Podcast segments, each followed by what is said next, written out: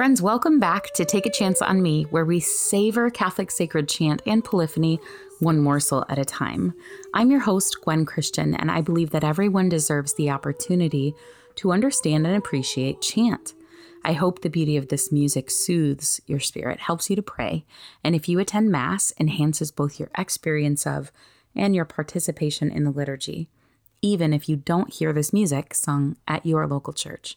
St. Hildegard of Bingen, patroness of the podcast, pray for us. Well, we've reached the end of our season, and we have a wonderful finale, so to speak, for Pentecost. This coming Sunday, we celebrate the descent of the Holy Spirit on the apostles on the feast of Pentecost.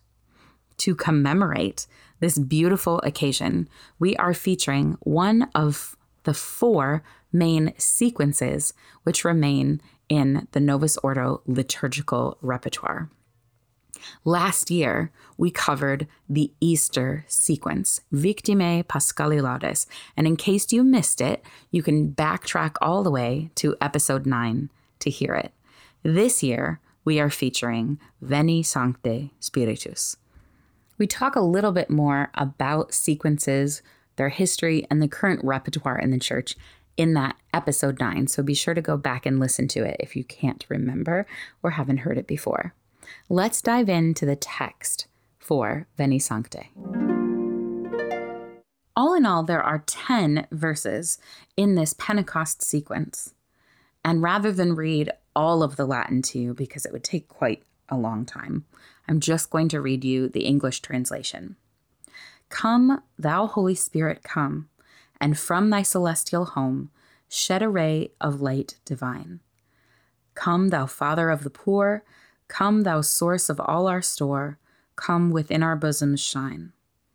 Thou of comforters the best, thou the soul's most welcome guest, sweet refreshment here below.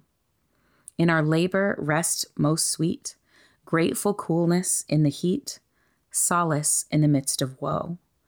O most blessed light divine, shine within these hearts of thine, and our inmost being fill. Where thou art not, man hath not, nothing good in deed or thought, nothing free from taint of ill. Heal our wounds, our strength renew, on our dryness pour thy dew, wash the stains of guilt away. Bend the stubborn heart and will, melt the frozen, warm the chill, guide the steps that go astray. On the faithful who adore and confess thee evermore, in thy sevenfold gifts descend. Give them virtues, sure reward. Give them thy salvation, Lord. Give them joys that never end. Amen. Alleluia. Let's listen to Veni Sancte Spiritus. Veni Sancte Spiritus.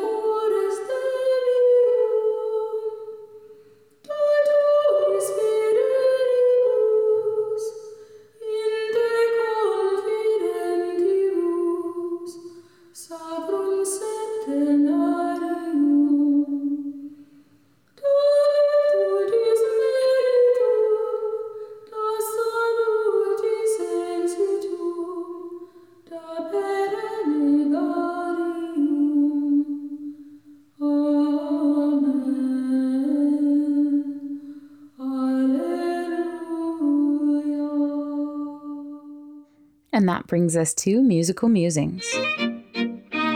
As always, if you go to our show notes and click on the very first link, it'll open up for you a PDF of this music in square notation so that you can look at it for yourself if you choose.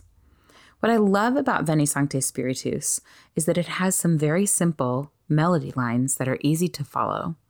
Each of them re- repeats for two verses, so we hear five different melody lines in this piece overall.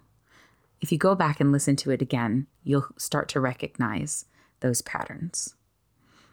It makes sense that this sequence would be in mode one, that mood of solemnity, because Pentecost is a big solemnity in our liturgical year.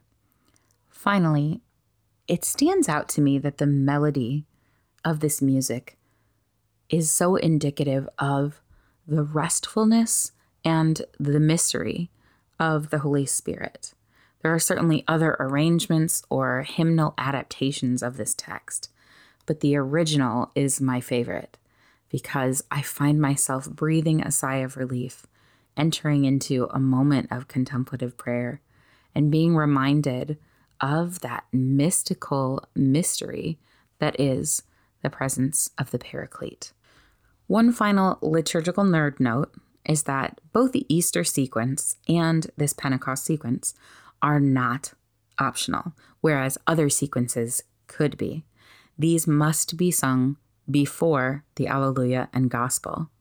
So make sure you listen for it when you're at Mass this weekend, even if you hear it sung in the vernacular rather than this original Latin. Let's move on now to liturgical living.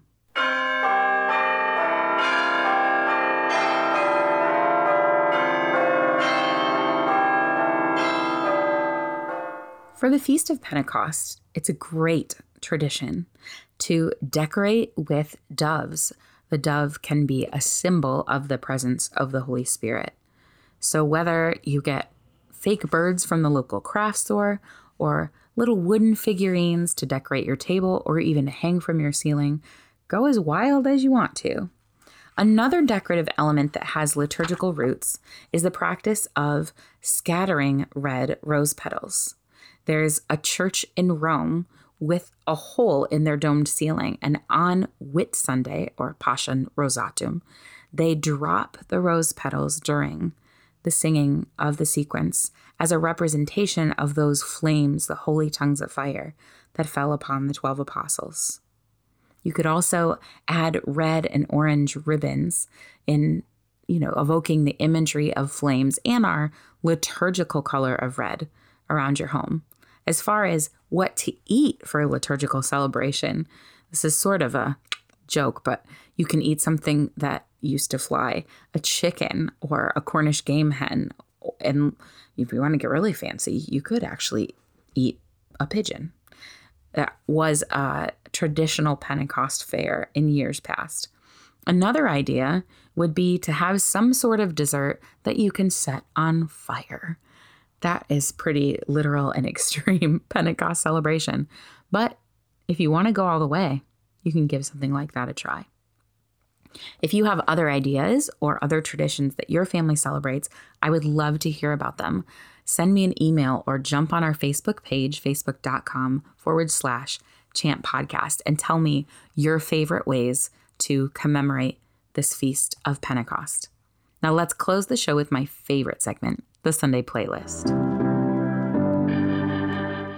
We have a Baker's Dozen list of tracks, which you can access by clicking on that Sunday playlist YouTube link in this week's show notes. We begin, as always, with an alternative recording of the sequence itself. This week's playlist features a setting of Veni Sancte Spiritus by Mozart, a few different renditions of the literal text of our Pentecost sequence, and then in the middle of our playlist, a few very popular Holy Spirit hymns like that classic Come Holy Ghost, Creator Blessed.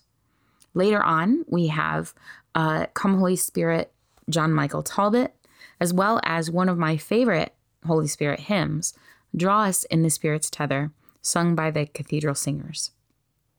We round out the playlist with a rendition of the Taizé chant, Veni Sancte Spiritus, and we finish with Holy Ghost by Maverick City, and my absolute favorite of all time hymn to the Holy Spirit, Spirit of the Living God by Audrey Assad. It's a beautiful prayer for the church.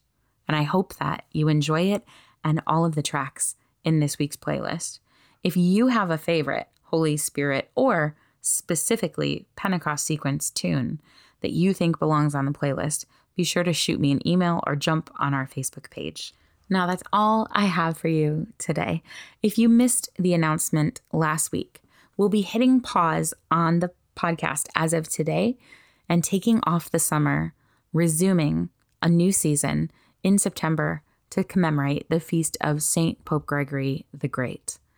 I am so excited that when we come back, we will have recordings with a fuller schola and we will have more guests than we've been able to feature during the pandemic. Thank you so much for joining us on this journey. We'll miss you this summer, but we will be back in September. In the meantime, I'm your host, Gwen Christian.